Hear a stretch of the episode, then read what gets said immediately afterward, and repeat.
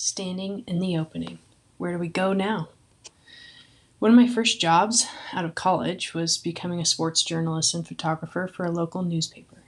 My editor and I reworked the entire sports section, making it its own landing page in the paper. I wrote most of the stories published to this section and took all of the photos. It was definitely a rewarding job in many ways. During this time, personally, I was also struggling deeply. All of my compounded emotions from childhood and teens that I didn't know how to process began stacking up on my body in the form of pounds. I'd been a star athlete in my high school years, and now, after college, I was twice the size of myself. One way I was able to metaphorically play with the puns of my own life and circumstances was by writing an editorial. I aptly called it On the Sidelines. In my mind, this stood for two things. I was literally standing on the sidelines of every soccer, volleyball, football, cross-country, basketball, wrestling, swimming, softball, and baseball game in the area. And the second, I honestly felt like I was standing on the sidelines of my very own life. After many changes and years of determination and discipline, I've been fortunate to also write from On the Sidelines to In the Game. Since that time, as so much has shifted in my life since those years, there are stories upon stories for another day, reminding me that I eventually did take that step into the arena. Funnily enough, my editor from those days reached out to me just last week. She needed help with a project, and I was glad to respond to her in kind. But this simple gesture reminded me of my life in those days, and despite the struggle, I instantly became grateful. Her note was like a sweeping gesture of gratitude moving through me. I remembered what we created together. I remembered how proud I felt standing side by side with her and showing our creation to the world. And most of all, I remembered how much she believed in me and fought for my ideas to come to fruition. Rebecca Heron, if you're reading this, thank you. Which leads us here, this week, almost 20 years later, to standing in the opening. Obviously, I'm still writing op-eds about my own life and experience. There's a sense of service in the words I write. I write for you and me, and all those that these words will someday reach an impact. I write because sometimes our journeys can be lonely. As another mentor of mine posted this last week, "No one told me how lonely healing could be." True story. When I was in an especially dark and chaotic time about 10 years ago, compounded by grief and a spiritual crisis, there was one thing I wanted. I wanted to hear other people's experience. I didn't want them to tell me what to do. I wanted to hear what their moments were like during each breath and step of their dark and light days. There were a few books that came to light during these times, one of which was Apprenticed to Spirit, The Education of a Soul by David Spangler.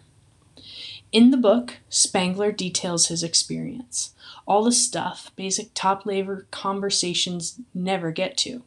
And while I was reading alone in my very own living room, it was like I could feel the presence of every person who had ever read or ever will read that book, all in a group reading at the same time with me. The sense was, I am not alone. Even though I was in my living room, and yet I wasn't in my heart and soul. This is why I write. We are not alone. We can tune into these senses and feelings of togetherness, connectedness during times of struggle and beyond. Our capacity to honestly know this part of ourselves is one of our greatest gifts as humans. I could go on and on, yet there's so much I don't know. We'll leave it there. The opening. Have you ever completed a certain phase of your life? Perhaps high school, home, college, a relationship, a job, a destiny? And where do you go next? What are the parameters for that next step? Is it to flee and survive a situation? Is it to lean towards that which lights you up? Is it to pause and listen? Our treatment of the opening is a clear indication of our treatment of creativity herself. Honestly, none of these words seem to be working right now. How can I talk about the opening when Russia is invading Ukraine? Anything that I go through in my privileged life seems minuscule compared to the openings that are being created by humans having to leave their homes, their families, their towns, all that they have known. The spiral of injustice continues. And this is a story that has drowned me many times before, left me sitting on the sidelines of my very own life. The question needs to become, how can we hold what is happening in the greater world while holding what is happening in our very own lives? It's a dual position stance, and one doesn't take precedence over the other. They are intertwined. And so I must honestly look at the opening here at home with the people that surround me, in my very own heart. Standing in the opening together. All of me wants to have a next sitting readily available in my hands. The next venture, the next passion, the next project, the next destiny, the next great solution.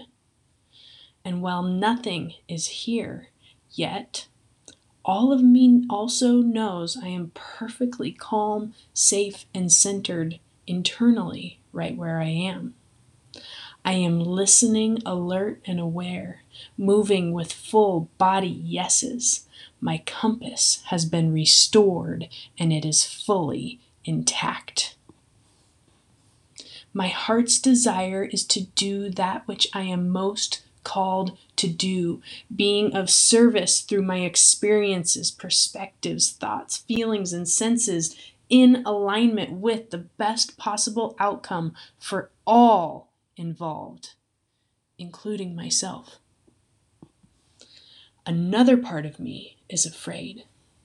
Afraid if I wait by being patient, listening, observing, then responding to what life presents, that I'll only be pulled towards someone else's desire or destiny being a conduit for their manifestations of creation. Friends, comrades, and guides ask, is it true? And actually, it's not. For the change is in me. I know what I want now. And even if I don't know what that looks like, I can sense the essence of it. Those full body yeses really do add up.